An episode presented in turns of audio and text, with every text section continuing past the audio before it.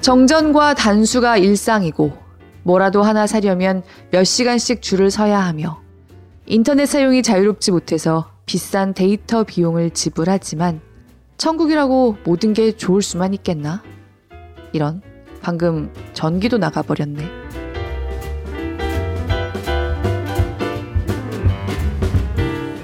안녕하세요.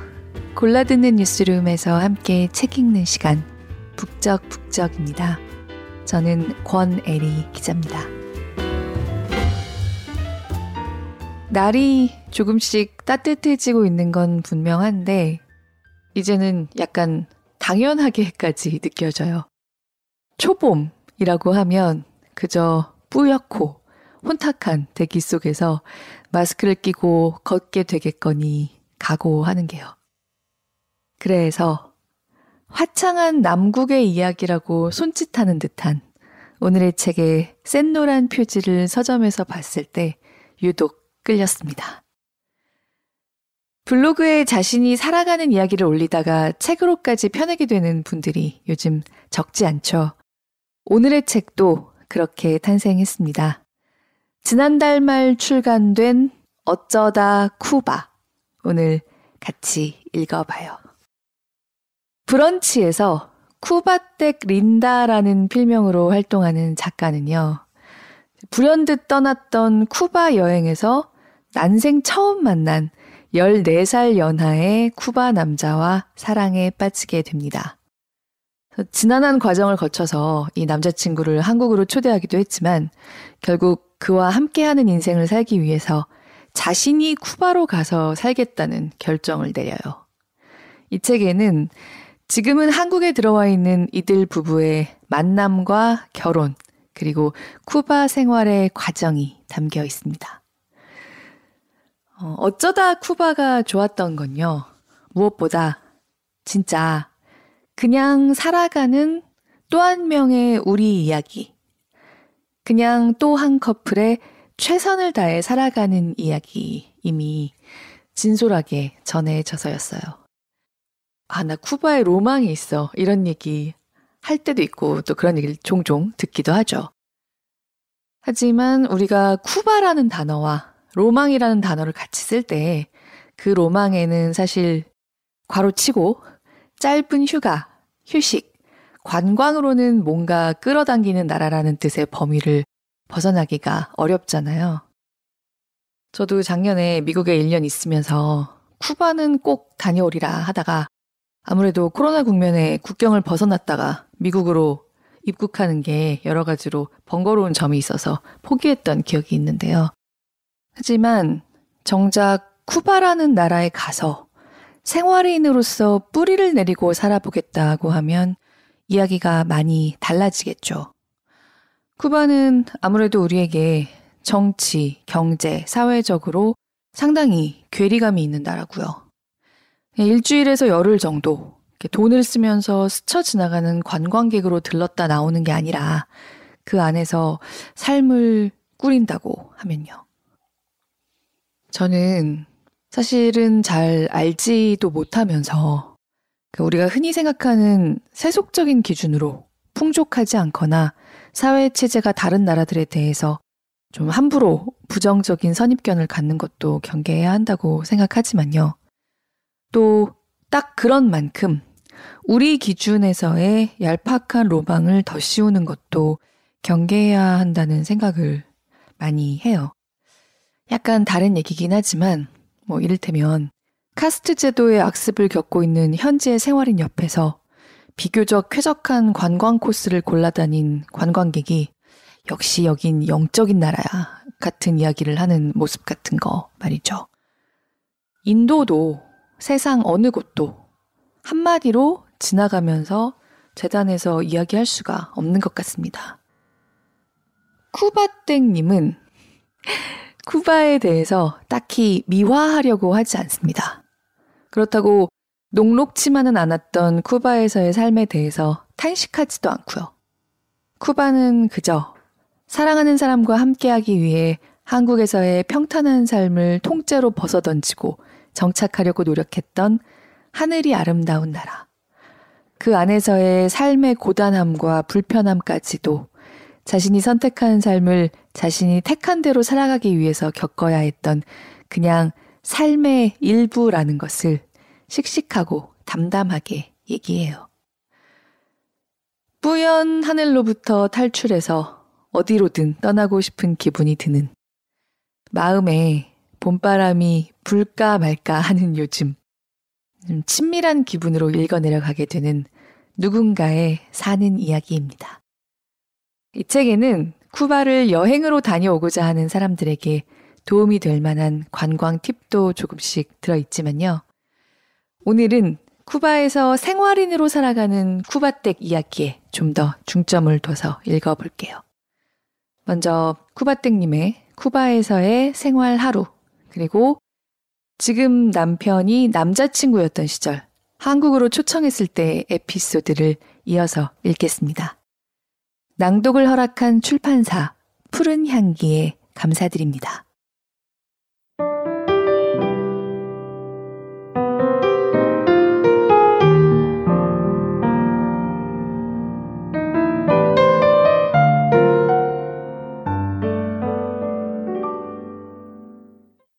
쿠바의 슈퍼마켓에서 카드 결제라니. 찌. 카드 영수증이 뽑혀 나왔다. 캐셔 담당자 외에 3명의 관련자들이 영수증이 나오는 것을 주시하고 있었고, 두근대는 가슴을 안고 그 모습을 지켜보던 나는 나지막한 감격에 속으로 환호성을 질러대었다. 슈퍼마켓에서 카드 결제라니. 2020년 7월 20일 월요일 오전 10시경의 모습이었다. 월요일이 되기를 기다렸다. 새로운 변화에 대한 기대감에 남편과 나는 며칠 전부터 설레었다. 그날이 되었고 우리는 새벽같이 일어났다. 남편이 만들어준 커피와 빵을 먹고 천천히 외출 준비를 했다. 이곳에서는 한국처럼 서두르는 게 없다. 달러 상점이라고만 알고 있었지. 정확히 어떤 시스템으로 운영이 되는지는 몰라서 나는 지불 수단을 종류별로 준비했다. 미국 달러, 쿠바 화폐 두 종류. 2021년 1월 1일부터 하나로 통합됨. 그리고 한국에서 발급받은 신용카드 한 장. 세 개의 지갑에 세 종류의 지폐와 카드를 나누어 넣고는 가슴 앞으로 매는 작은 가방에 지갑들을 가지런히 넣었다. 쿠바 전역에는 총 72개의 상점이, 아바나에는 11개의 달러 상점이 준비되어 있다고 했다. 다행히도 우리 집에서 걸어서 갈 수 있는 곳에 4개의 해당 상점이 있었고, 그 중에서 2개의 상점을 타깃으로 남편과 나는 발걸음을 옮겼다. 오전 9시가 좀 넘은 시간이었는데, 아바나의 아침은 활기가 넘쳤다. 새로 마련한 숨쉬기는 불편하지만 예쁜 면 마스크와 미러 선글라스로 중무장을 한 나는 남편의 손을 잡고 걸으며 세심하게 거리를 살펴보았다.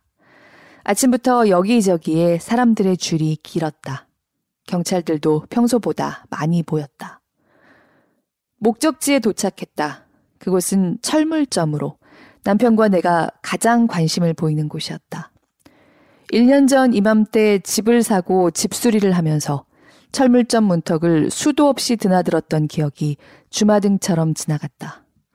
갈 때마다 어찌나 물건들이 한정적이고 내가 원하는 건 없던지. 새로 시작하는 이곳에는 어떤 물건들이 있을까? 우리에게 필요한 페인트가 있을까? 이런저런 생각을 하면서 줄을 찾았는데 줄이 보이지 않았다. 가게 앞에는 서너 명의 경찰들만 서 있었다.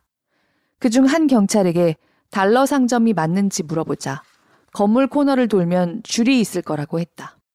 알려준 대로 건물 코너를 돌아보니 20여 명 남짓한 사람들이 줄을 서 있었다. 그 정도면 나쁘지 않았다. 울티모를 외치고는 마지막 사람과 그 앞 사람이 누구인지 확인 후 우리도 그들처럼 줄을 섰다. 쿠바에는 독특한 줄 문화가 있다. 바로 울티모 시스템이다. 울티모는 스페인어로 마지막 혹은 마지막 사람이라는 뜻이다. 가는 데마다 줄을 서다 보니 땡볕에 한 줄로 몇 시간씩 서 있는 건 고역이라 줄 서기 전에 마지막 사람과 그 앞 사람이 누구인지만 확인을 한다. 그 두 사람의 얼굴을 확인하고 나면 상점 근처에 있는 그늘을 찾아서 기다리기도 하고 잠시 다른 곳에 볼일을 보러 다녀오기도 한다. 줄이 너무 길어질 때는 집에 가서 밥을 먹고 오는 사람이 있기도 하다. 그래서 쿠바의 상점 앞을 보면 사람들은 많은데 한국처럼 가지런히 한 줄로 서 있는 게 아니라 여기저기 흩어져 있는 경우가 많다. 물론 한 줄로 서 있는 곳도 있지만 분위기를 보아하니 줄이 빨리 줄어들 것 같지 않아 남편에게 말했다. 자기 한 블록 위에 다른 달러 상점이 있다고 리스트에 적혀 있는데 자기가 가서 어딘지 정확히 확인해 보고 올래? 나는 여기에서 기다리고 있을게. 남편은 알겠다고 하며 다른 달러 상점을 확인하기 위해서 떠났다. 잠시 후 돌아온 남편이 그곳의 정확한 위치를 알려주었고 줄이 길지 않다고 말했다. 생각해보니 우리 둘 다 이곳에 줄 서면서 시간을 낭비할 필요가 없었다. 남편에게 자기는 여기 줄을 서고 나는 다른 상점에 가서 줄을 선 다음에 물건을 사는 게 좋을 것 같아. 라고 말하며 역할 분담을 하고는 남편이 말해준 상점을 찾아갔다. 가까운 거리여서 금방 도착했다. 그 상점 앞에는 여자 군인 한 명이 파일 같은 걸 들고 서 있었다. 그녀의 옆에는 남자 군인 한 명과 경찰 여러 명이 서 있었다. 그 상점 앞에도 줄은 보이지 않았다. 확인해 보니 줄은 길 건너편에 있었다. 나는 길 건너편으로 가서 마지막 두 사람을 확인 후 줄을 섰다. 곧이어 한 젊은 남자 경찰이 오더니 여긴 외화 카드만 결제가 되는 데야. 알지? 라고 하며 확인을 하길래. 응, 알아. 나 카드 있어. 라고 대답해 주었다. 속으로, 아, 카드 결제구나. 잘 됐다. 하면서 주위를 둘러보았다. 사람들이 올 때마다 그 젊은 경찰은 이 가게는 외화카드 결제만 가능하다고 얘기를 했고, 외화카드가 없는 쿠바인들은 실망하면서 돌아갔다. 특히나 할머니들이 힘없이 돌아가시는 모습을 보니 마음이 몹시 아팠다. 새로운 시스템이 시행되는 첫날이어서 그런지 근처에 군인과 일반 경찰뿐만 아니라 사복 경찰들까지 감시자들이 아주 많았다. 보는 눈이 많아서 사진을 찍고 싶어도 제대로 찍을 수가 없었다. 가게 안에는 손님보다 일하는 사람들이 훨씬 많았는데 줄이 줄어드는 속도가 꽤 느려서 지켜보니 역시나 이것도 한 번에 한 명 혹은 두 명씩만 들여보냈다. 쿠바에는 한국의 CCTV 같은 감시 카메라가 없고 점원들의 컨트롤이 가능한 인원만 가게 안으로 들여보내기 때문에 줄이 줄어드는 속도가 몹시 느리다. 게다가 코로나19도 속도를 늦추는데 단단히 한몫하고 있었다. 내가 줄을 서고 얼마 되지 않아 내 뒤에서 쉬지 않고 말을 하는 엉덩이가 큼직한 쿠바 언니와 그녀의 어머니처럼 보이는 할머니가 오셔서 줄을 섰다. 이 수다쟁이 쿠바 언니는 사람들에게 바로 위에 있는 상점에서는 소고기를 팔아 라고 하면서 새로운 정보를 뿌려대었고 그 말에 나도 귀를 쫑긋하며 그녀가 하는 얘기를 귀담아 듣고 있었다.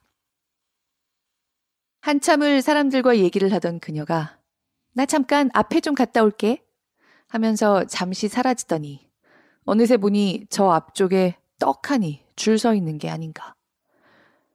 나는 설마 설마 하며 그녀의 머리 뒤가 따가울 정도로 쏘아보았다. 내 뒤에 있던 그녀는 결국 나보다 훨씬 먼저 상점으로 쏙 들어가 버렸다. 그걸 보자 어이가 없기도 하고 웃기기도 해서 내 앞에 계시는 영감님께 말했다. 저 언니 봤어요? 저 언니 분명히 내 뒤에 서 있었는데 방금 가게 안으로 들어갔어요. 진짜 재주가 엄청나네요. 그랬더니 선한 인상의 영감님이 웃으시면서 허허 정말 그러네. 대단허이. 라고 하시며 외국인인 나의 말에 본인이 괜히 민망하신 듯 멋쩍어 하셨다. 가만히 보니 그녀는 저만치 앞에 서 있던 아주머니를 구워 삶은 것이었다. 그래, 뭐 이쯤이야. 새치기 때문에 죽일 듯 싸우기도 하는 이곳이지만 경찰도 있고 군인도 있어서인지 다들 조용했다. 나도 내 앞에 계시는 영감님한테만 하소연하고는 입을 다물고 내 차례를 기다렸다. 한 40분 정도 기다렸나? 내 차례가 되었다. 가게 점원이 나를 향해 손짓을 하자 부푼 가슴을 안고 상점 안으로 들어갔다. 나를 가장 먼저 반겨주는 이는 손세정제를 뿌려주는 직원이었다. 고맙습니다 하며 손을 꼼꼼히 닦고는 작은 가게 안을 찬찬히 살펴보았다. 이곳은 세제 전문 상점이라 배수구에 필요한 뚜러펑, 여러 종류의 액상 청소용품, 액상과 가루, 빨래 세제, 액상 주방 세제, 섬유유연제, 액상 손비누, 샴푸, 키친타올, 벌레 퇴치제 스프레이, 방향제 스프레이, 헤어젤 등 세제 관련 제품들이 빼곡히 쌓여 있었다. 그 중에서 나는 액상 빨래 세제와 주방 세제, 화장실 청소 세제와 가루로 된 뚜러펑, 액상 손비누, 방향제와 벌레 퇴치제 스프레이, 그리고 키친타올 두 개를 바구니에 담았다. 내 바구니가 무거워 보였는지 한 점원이 다가와서 아주 친절하게 무거울 텐데 내가 도와줄게. 이리 줘. 라고 말하는 것이었다. 허, 이 친절함은 뭐지? 갑자기 왜 이러는 거야? 돈을 더 쓰라고 부추기는 건가? 사회주의 국가인 쿠바는 기본적으로 친절과는 동떨어진 나라여서 이런 대접은 처음이었다. 그래서 깜짝 놀랐지만 한편으로는 이런 변화가 반갑기도 해서 네, 고맙습니다. 라고 대답하며 결제할 물건들을 점원에게 주었다. 그리고는 혹시라도 빠진 물건이 있는지 작은 가게를 한 번 더 둘러보았다. 두 번을 살펴보아도 당장 필요한 게 없었을 뿐더러 더 많으면 무거워서 들고 가기가 힘들 것 같아서 결제하겠다고 했다. 그러자 나를 도와주었던 친절한 점원 언니가 내가 구입한 물건들을 계산대에 쭉 올려두었고 캐셔 아주머니가 물건 하나하나를 바코드로 찍기 시작했다. 바코드 작업이 완료되자 신분증과 카드를 달라고 했다. 나는 지갑에서 꺼낸 신분증과 신용카드를 주었고 옆에 있던 관련자들이 internacional 해외 카드라고 하자 캐시 아주머니가 카드를 살펴보았다. 해당 카드가 맞는 걸 확인한 그녀는 나의 신분증과 카드에 찍혀 있는 이름이 같은지 꼼꼼히 확인하였다. 나의 신분증을 보면 내 이름 아래에 아버지와 어머니 이름도 적혀 있는데 이게 쿠바인들을 충분히 헷갈리게 하는 요인이 되었다. 한참을 보고 있길래 내가 이건 아버지 이름이고 이건 어머니 이름이야. 이건 내 이름과 성, 카드에 있는 이 이름과 동일해. 라고 하며 친절히 알려주었다. 그제야 그녀는 알겠다며 카드 기계에 총 금액을 입력했고 초록색 확인 버튼을 누르자 치 하면서 카드 영수증이 쑥 올라왔다. 그와 동시에 3G를 켜놓았던 나의 휴대폰에 카드 회사 알림이 울리면서 결제 금액이 뿅 하고 나타나서 제대로 카드 결제가 되었음을 확인시켜 주었다. 음, 잘 되고 있군. 하며 혼자서 회심의 미소를 지었다. 상점용과 고객용 영수증 두 장이 다 뽑히자 이번에는 캐셔가 기계에 내 카드 번호를 입력했다. 그러자 구입한 목록이 적힌 영수증이 또 치 하면서 올라왔다.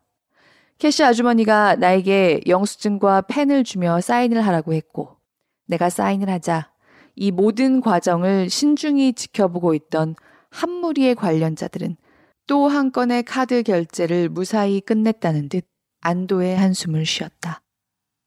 결제 과정이 완전히 끝나자 계산대 끝쪽에 서 있던 점원이 내가 구입한 물건들을 비닐봉지에 담아주었다. 고맙다고 하며 카드와 신분증을 지갑 안에 잘 챙겨놓고는 물건들이 담긴 봉투를 들고 한쪽 옆으로 가서 영수증에 적힌 목록을 쭉 확인해 보았다. 모두 맞았다. 그제야 영수증을 접어서 지갑에 넣고는 양손에 봉투 하나씩 들고 많은 이들의 부러운 눈빛을 뒤로 한 채 첫 번째 가게를 벗어났다. 상상도 못했던 쿠바 슈퍼마켓에서의 카드 결제 완벽하게 수행 완료. 쿠바 정부에서 변화를 시도한 건 이번이 처음은 아니다. 계속되는 미국의 제재로 경제가 점차 더 어려워지자 2019년 10월 말에 내수 경제를 살리고 외화 벌이를 하기 위해서 외화 거래가 가능한 신용카드로 물건을 구입할 수 있는 상점을 오픈했다. 주요 품목들은 가전제품이었다. 냉장고, 세탁기, 냉동고, 에어컨, TV 등 부피가 큰 가전제품을 좀 더 저렴한 가격으로 지정된 가게에서 판매하는 것이었다. 한국이나 멕시코보다는 비싸지만. 예전 한국의 보따리 장사꾼들처럼 쿠바에도 그동안 멕시코나 파나마 등지에서 물건을 사와서 두세 배 비싼 가격으로 쿠바에서 판매하는 보따리 장사꾼들이 꽤 많았다. 코로나19 이전까지. 오죽하면 파나마 경제가 쿠바인들 때문에 좋아졌다는 얘기가 있을 정도였고, 현금으로만 거래하는 쿠바인들을 대상으로 발생하는 범죄도 많아지고 있었다. 그러다 보니 외화는 모두 외국으로 나가버리고 쿠바의 내수 경제는 계속해서 바닥을 치게 되었다. 정부에서도 이런 사실을 일찍이 알고 있었지만 시스템이 붕괴될 위험과 여러 가지 상황을 고려해서 미루고 미루다가 극단적인 상황에 직면하자 조금씩 변화를 시도하게 된 것이었다. 나는 이 새로운 변화를 적극 환영했다. 일단 정부에서도 외화벌이가 되어 좋지만 나도 좀 더 저렴한 가격에 물건을 구입할 수 있고 물건을 사기 위해서 외국에 가지 않아도 되기 때문이다. 보따리 장사꾼한테서 물건을 사게 되면 비쌀 뿐만 아니라 속이는 경우가 많은데 국영 상점에서 구입하면 보증서가 있어서 보증 기간 동안 물건에 하자가 발생할 경우 물건을 교환할 수가 있다. 실제로 남편은 보증 기간이 3년인 TV를 국영 상점에서 구입했는데 3년이 채 안 된 시점에 고장이 나버렸다. 남편이 보증서를 가지고 그 상점에 가서 교환을 요구했더니 새 걸로 바꿔주었다고 했다. 물론 시간은 걸렸지만 말이다. 가전제품 상점에서의 외화 신용카드 사용도 대단한 변화라고 생각했는데, 이제는 쿠바 전역에 달러 상점, 슈퍼마켓까지 생겨나고, 미 달러에 부과되던 10%의 관세도 없어진다고 하니, 여간 반가운 일이 아닐 수 없다. 암달러 상들에게 거래하던 달러 환전을 은행에서 바로 하게 되면 쿠바 은행에서도 달러 확보가 되고 또 달러를 가진 이들이 달러 상점에서 물건을 구입하게 되면 쿠바 경제를 살려나가는데 도움이 될 것이다. 하지만 카드가 없거나 만들 수 없는 쿠바 시민들에게는 이 모든 게 그저 그림의 떡일 뿐이다. 게다가 달러 상점이 생겨난 후 좋은 물건들은 모두 달러 상점에서만 판매하니 달러 상점에 가지 못하는 시민들의 불평은 점점 높아질 수밖에. 시간이 지나면서 달러 상점을 상대로 범죄가 생겨나기도 하지만 달러 상점이 있어서 물건 공급이 조금이라도 원활하게 되어 시민들에게 도움이 되면 좋겠다는 게 나의 생각이다. 2021년 1월 1일에 쿠바 정부에서는 그동안 사용하던 이중 화폐를 하나로 통합하는 화폐 개혁을 실시하였다. 그로 인해 물가가 줄줄이 인상되었고 급여도 다섯 배가 인상되었다고 하나 그건 정부에서 일하는 사람들에게만 해당되는 거였다. 대부분의 쿠바인은 관광업에 종사하므로 월급 인상과는 아무 상관이 없고 그들에게는 물가 인상만이 큰 타격을 줄 뿐이었다. 코로나19로 어려워진 상황에서 화폐 개혁까지 하면서 인플레이션 상황이 되자 2021년 7월에 사회주의 국가인 쿠바에서 예상치도 못한 일이 일어나 버렸다. 1959년 혁명 이후 가장 큰 시위가 쿠바 전역에서 발생한 것이다. 불행인지 다행인지 시위가 오랫동안 이어지지는 않았지만 쿠바 정부에서도 달라진 민심에 놀란 듯 했다. 그래서인지 민심을 달래고자 물건을 조금씩 더 풀고 있지만 상황이 상황인지라 쉬워 보이지는 않는다. 코로나19로 세상이 변화하고 있는 지금, 쿠바라고 예외가 될 수는 없을 것이다. 앞으로 쿠바가 어떻게 변화할지 지켜보는 나로서도 몹시 궁금하고 흥분된다.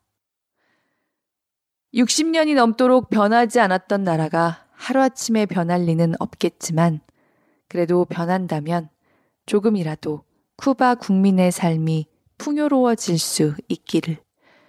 그들의 얼굴에 회색빛 그늘보다는 카리브해의 태양처럼 밝고 화려한 웃음이 드리워지기를 바라본다.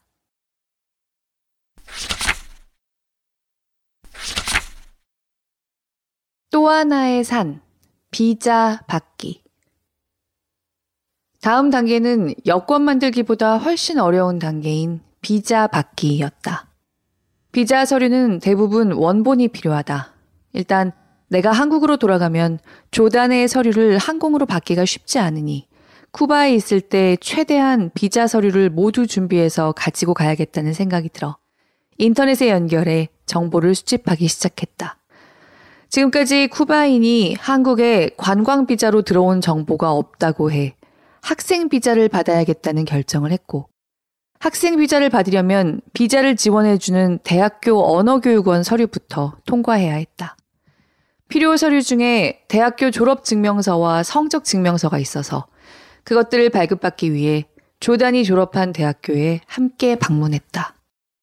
조단은 핸드볼 선수의 코치 출신이라 한국 체대와 같은 국립 정규 체육대학교를 졸업했다. 햇볕이 머리 위로 쨍쨍 내리쬐는 날, 우리는 시내 버스에서 내려 땡볕에 한참을 걸은 후 학교에 도착했다. 날씨와 상관없이, 그리고 시설과도 상관없이, 젊은이들의 활기찬 에너지가 더위에 지친 나에게 다시 힘을 북돋아 주는 듯 했다. 서류를 발급받기 위해 사무실에 가는 도중 조단이 누군가와 반갑게 포옹하며 인사를 했다. 조단을 가르친 교수님이자 전 국가대표 핸드볼 선수였던 조단의 아버지와 함께 운동하신 아버님의 친한 친구분이라고 소개했다. 조단이 학교를 졸업하고 처음 만났으니 아주 오랜만이라 두 사람은 할 말이 많은 듯 이런저런 대화를 나눴다. 대화 도중 자연스레 조단이 교수님께 여쭈어봤다. 교수님, 졸업 증명서와 성적 증명서가 필요한데 어디에서 발급받을 수 있을까요? 어디에 쓰려고? 한국에 가는 비자를 신청하기 위해서 필요해요. 아, 외국 가는데 필요한 서류를 신청하면 서류 상관없이 무조건 장당 200국, 장당 24만 원을 받아. 나도 그래서 지난번에 서류를 못했어. 네? 장당 200쿡이요? 쿠바는 외국 혹은 외국인과 관계 있는 모든 서류는 아주 비싸서 상상을 초월한다. 인터넷에서 500원이나 1000원만 납부하면 영문으로 바로 출력이 되어 굳이 졸업한 학교에 찾아가지 않아도 증명서가 발급되는 대한민국과 달라도 너무 다르다. 결국 우리는 졸업 증명서와 성적 증명서 발급받는 것을 포기해야 했다. 날도 더운데 말도 안 되는 얘기를 듣고 내가 힘들어하자 학교에서 바로 나를 집에 데려다 놓고 조다는 엄마 집에 다녀오겠다며 나갔다. 잠시 후 돌아와 집에 고이 보관해 두었던 표창장 같은 큼지막한 졸업장과 성적 증명서 원본을 가지고 와서 나에게 보여주었다. 당시 조단이 다녔던 대학교는 5년제라 성적 증명서가 여러 장이었다. 만약 이 서류들을 모두 발급받았더라면 100만 원은 좋기 넘었을 테다.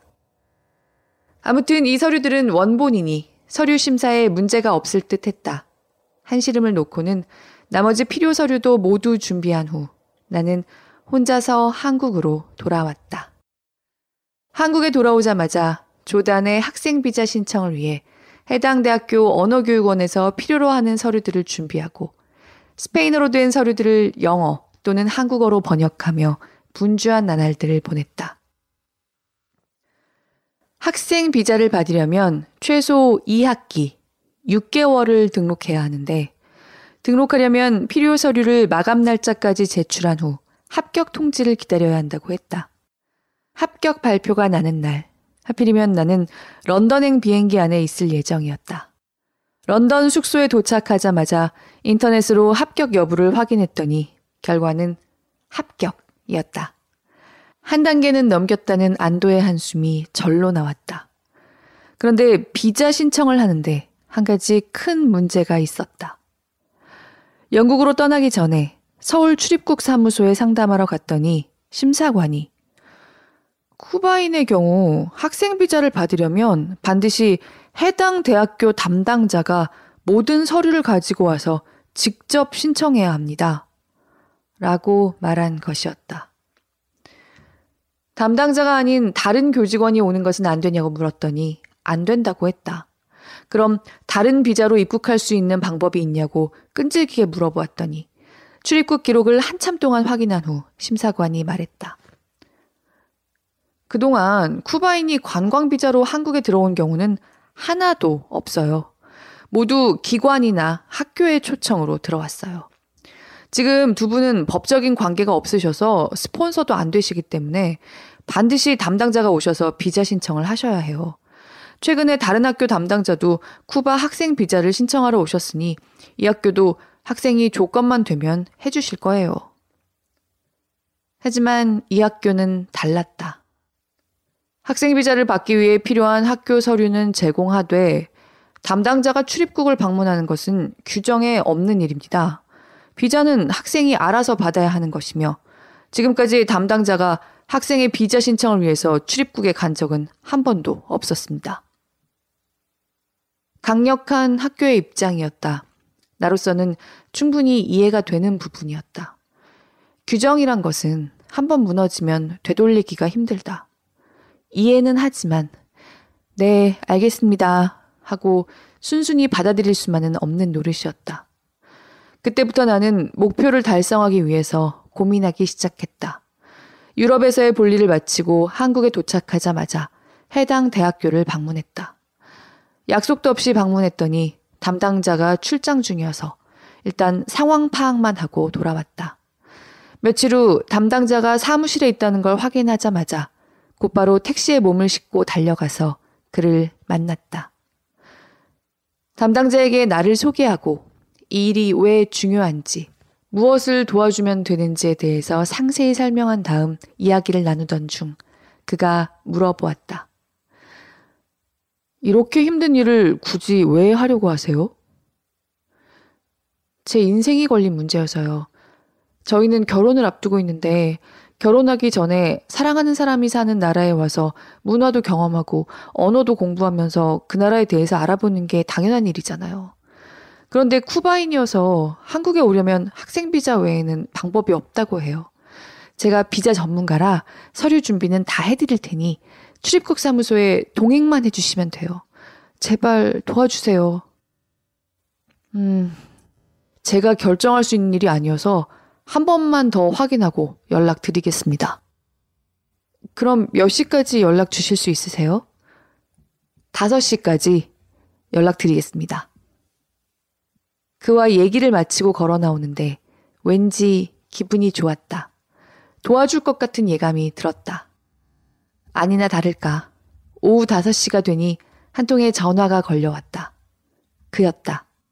떨리는 마음으로 전화를 받았더니 수화기 저편에서 조용한 목소리가 들렸다. 도와드리기로 결정했습니다.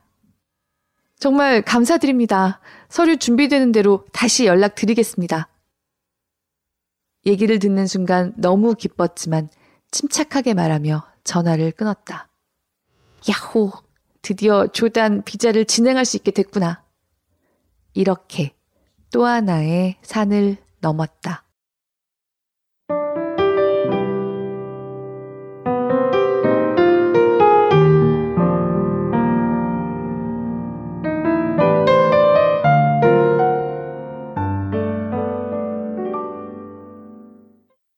우리에겐 굉장히 일상적인 일들이 모험이 되고 또 사소한 일들이 엄청난 장애물이 되기도 하고 생활의 전환점이 되는 쿠바 댁으로 살기 어떻게 들으셨어요?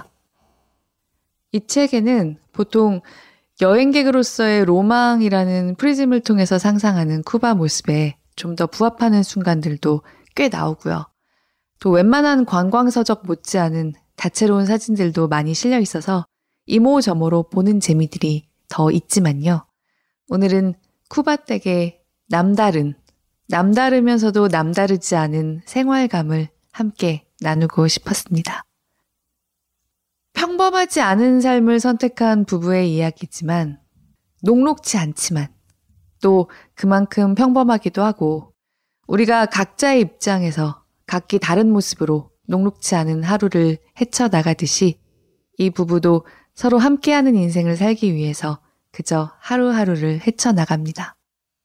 그리고 그 안에서 얻게 되는 깨달음과 감정들은 각자 모두 하나같이 특별하다고 생각해요. 쿠바텍의 깨달음도 그리고 이 책을 통해서 나와 다른 삶에 대해 들어보게 되는 우리들의 깨달음도요. 쿠바사리에 대한 쿠바텍 린다의 단상 한 대목 더 읽고 마치겠습니다. 오늘은 일단 가보지는 못하고 그저 상상해보는 쿠바의 하늘과 바다, 태양처럼 시원하고도 뜨거운 주말, 북적북적과 함께 해주세요. 들어주시는 모든 분들 늘 깊이 감사드립니다.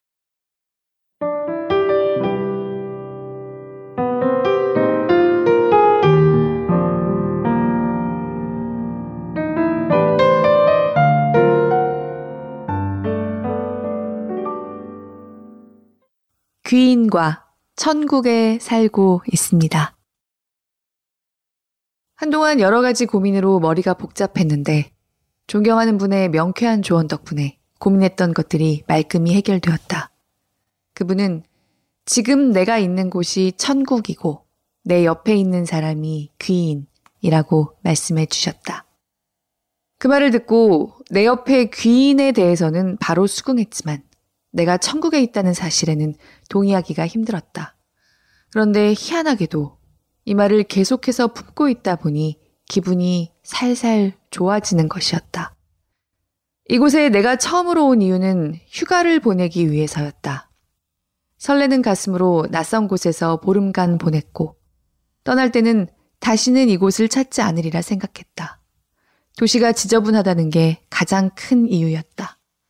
그래서 있는 돈을 탈탈 털어 한 푼도 남김없이 다 쓰고 한국으로 돌아갔다. 하지만 운명의 장난처럼 떠난 지 3개월 후 또다시 이곳으로 오게 되었다. 지금 내 옆에 있는 귀인을 만나러 온 것이었다. 다시 돌아온 곳에서 그와 함께 2개월간 생활을 해보니 사주나 타로점 같은데 흔히 나오는 동쪽으로 가면 귀인을 만나게 됩니다. 에, 그 귀인이 맞는 듯 했다. 그래서 나는 이 귀인을 놓치면 안 되겠다고 생각을 하면서도 이곳에서는 살지 않겠다고 다짐을 했다. 이번에는 화장실이 그 이유였다. 나이가 점점 들다 보니 화장실 문제에 예민해지고 외출했을 때 화장실을 편히 갈 수가 없으면 불편함이 느껴져 불안하기까지 했기 때문이었다. 특급 호텔과 고급 레스토랑들을 제외하고는 화장실 변기에 엉덩이 깔개가 없는 곳이 대부분이며 변기에 물이 잘 안 내려가는 경우도 다반사였다. 그러다 보니 외부에서 화장실에 갈 때는 숨을 깊게 들이마셔 읍 하고 들어가서 얼른 볼일을 받고 나와서는 휴 하고 숨을 내쉬었다. 볼일을 보고 나면 손을 깨끗이 씻어야 하는데 물이 귀한 곳이다 보니 세면대에 물도 잘 나오지 않았다. 그러니 외출 시에 휴대용 화장지와 물티슈는 필수였고 갈만한 화장실이 없으면 물을 한 모금도 마시지 않았다. 내가 이곳에서 화장실을 보고 깜짝 놀랐듯이 나의 귀인도 한국에 왔을 때 가장 놀란 것이 화장실이라고 했다. 누구나 사용하는 공중 화장실이 아주 깨끗하고 물도 잘 나오는데 그런 공중 화장실이 여러 곳에 잘 정비되어 있으니 한국은 그야말로 화장실 천국이었다. 그와 반대로 이곳에서는 공중 화장실 찾기가 힘들어 노상 방뇨가 일상이었다. 소변 금지를 써놓은 담벼락 아래에서 술 취한 아저씨들이 노상 방뇨를 하던 70년대의 한국처럼 말이다. 그러다가 귀인과 결혼하게 되었고 어디에서 살지 고민이 되었다. 한참을 고민한 끝에 한국이나 제3국가, 이를테면 스페인보다는 머나먼 미래를 위해서 쿠바에서 사는 게 좋을 거라는 결론이 나왔다. 나의 귀인은 한국을 좋아해서 한국에서 살고 싶어 했지만 내가 쿠바로 결정을 내리는 순간 그는 희망을 접어야 했다. 미안해, 귀인. 이 결정을 들은 귀인의 친구들은 모두 미쳤다 라고 했다고 귀인이 나에게 귀띔해 주었다.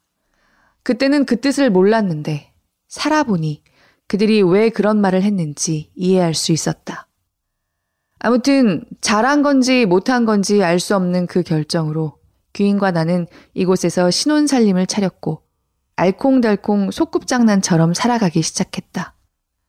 그런데 살면 살수록 이곳의 삶이 장난이 아니라는 것을 깨닫게 되었고 현실을 알면 알수록 이곳에 대한 내 생각이 처음과는 다르게 비판적으로 변해가기 시작했다. 나는 자타가 공인하는 긍정주의자라 웬만큼 힘든 일로는 불평하거나 힘들어하지 않는데 말이다. 왜 그러지? 하며 가만히 그 속을 들여다보니 가장 큰 이유는 내 안의 편견이었다. 그 중에서도 사람에 대한 편견. 천성적으로 사람을 좋아하는 데다 어려서부터 사교성이 좋았던 나는 그동안 한국에서든 외국에서든 멋진 사람들을 많이 만나왔고 주위에 좋은 분들이 있었기에 쿠바에서도 그런 인간관계를 기대했던 것이었다. 하지만 이곳은 지금까지 내가 살아왔던 곳들의 환경과 사뭇 달랐고 무엇보다 생존이 우선이라 사람들의 마음에 여유가 많지 않았다. 누구를 탓할 수도 없고 환경이 그러다 보니 어쩔 수 없는 건데 그들을 이해하기보다 내가 살아온 방식으로만 인간관계를 하려니 나만 계속 힘들게 된 것이었다. 친구라고 생각했던 이들에게 여러 번 놀랄 만한 일들을 겪으며 서서히 멀어지게 되었고 그런 일들이 반복되자 내 주위에 마음을 터놓을 만한 친구가 없게 되었다. 2020년 코로나19로 자연스레 자가 격리를 하게 되었고 집에서 나의 귀인이랑 단둘이 100여일을 지냈는데 외롭거나 힘들다는 생각이 들지 않는 걸 보니 친구가 없어도 이곳에서 지내는 데에 문제가 없을 것 같기도 했다. 나의 귀인이 가장 친한 친구이기도 하고 무엇보다 나의 귀인에게는 어떤 얘기를 하더라도 말이 새나가거나 문제가 될 일이 없어서 그 누구보다 마음이 편하기 때문이다. 쓸데없는 일로 나를 고민하게 하는 친구를 만날 바에는 차라리 그 시간에 책을 읽고 글을 쓰거나 잠을 자는 게 더 낫다는 생각도 굳이 친구를 만들려고 노력하지 않는데 한몫을 했다. 그 생각은 예나 지금이나 변함이 없다. 이곳에 계속 살다 보면 언젠가는 나와 마음이 맞는 좋은 친구를 만나게 될 터이니 지금 없는 것에 대해서 목을 매거나 아쉬워할 필요가 없을 것 같다는 생각도 들었다. 사람에 대하여 생각이 정리되었으니 그야말로 나는 이제 천국에서 잘 살 일만 남았다. 정전과 단수가 일상이고 뭐라도 하나 사려면 몇 시간씩 줄을 서야 하며 인터넷 사용이 자유롭지 못해서 비싼 데이터 비용을 지불하지만 천국이라고 모든 게 좋을 수만 있겠나? 이런 방금 전기도 나가버렸네. 정전과 단수가 동시에 된 적은 처음이라 이건 좀 색다른 경험이기도 하다. 어, 이제 물은 나오는구나. 삶의 질이 완벽하다는 스위스 같은 나라에서도 자살률이 높다는 얘기를 들었을 때 세상에 완전한 것은 없다는 생각이 들었다. 환경이 어떠하든 결국 가장 중요한 건 내 마음이었다.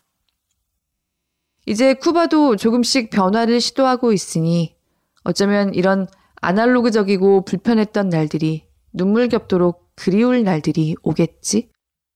그때가 되면 내가 왜 예전에 좀 더 즐기지 못했을까 후회할 수도 있을 테니 지금 덥고 깜깜해도 웃음으로 이 순간들을 즐기는 게 현명할 것이다. 코로나19 기간 동안 먹을 것과 생필품을 구하기도 힘든데 건너편 집 여인은 뭐가 그리도 즐거운지 시도 때도 없이 노래를 부른다. 처음에는 그런 그녀를 이해하는 게 힘들었는데 시간이 지나면서 그녀가 현명한 것일 수도 있다는 생각이 들었다. 그녀는 힘든 상황에 대해서 불평하기보다 현실을 받아들이고 그 안에서 자신을 기쁘게 하는 일을 찾아서 타인을 의식하지 않고 온전히 자신의 시간을 즐기고 있었다. 게다가 지난주에 천둥 번개가 아주 심하게 치고 폭우가 쏟아지는 바람에 나무 판자로 만든 여인네 집 창문이 뚝 하고 떨어져서 이제 비가 오면 닫을 창문이 없는데도 여인은 그저 노래하고 춤을 추었다. 어쩌면 나는 인생을 제대로 깨닫기 위해서 이곳에 온 게 아닐까? 그동안 나는 지금까지 내가 살아왔던 생활의 기준에 맞추어 눈을 감고 귀를 막으며 내가 보고 싶은 것만 보고 듣고 싶은 것만 들었다. 나는 당신들과 달라요. 라는 마음으로 그들을 이해하거나 그들의 세상을 깊이 있게 받아들이려고 노력하지도 않았고 내 기준으로만 그들에게 섞이려고 했었다.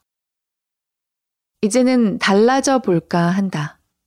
내가 있는 이 천국에서 똥도 밟아보고 노래도 하고 춤도 춰 보아야겠다. 좀 더 유연한 사고로 나와 다른 생각을 하는 이들을 이해하려고 노력해 봐야겠다. 이곳에 있는 동안 할 수 있는 건 다 해보고 누릴 수 있는 건 다 누려봐야 나중에 미련이 없겠지. 온 세상이 암흑 같은 지금도 사람들은 밖에 나가서 노래를 부르며 이 순간을 즐기고 있다. 그동안 그런 이들을 보면 생각 없이 산다고 여겨졌는데 생각을 고쳐먹으니 그들이 인생을 즐길 줄 아는 사람으로 변해 있었다. 사실 그들은 아무것도 변한 게 없는데 말이다. 늘 그렇듯 정전이 되면 더워서 집 밖으로 나왔고 심심하니까 노래를 부르고 음악을 튼 것 뿐이었다. 이래서 생각이라는 게 참으로 중요하다. 나를 천국으로 데리고 갔다가 순식간에 지옥으로 빠뜨려 버릴 수가 있으니. 이 순간 내가 바라는 것은 이 마음이 오랫동안 이어져 귀인과 천국을 제대로 느껴보는 것이다. 더위에 무척이나 약한 나의 귀인은 정전이 되어 선풍기가 멈춰버리면 절망에 빠지고 나는 내일 길거리에 나가면 맞닥뜨리게 될 현실이 살짝 두렵긴 하지만 내가 있는 이곳이 천국이라는 마음으로 사뿐히 걸어 보아야겠다.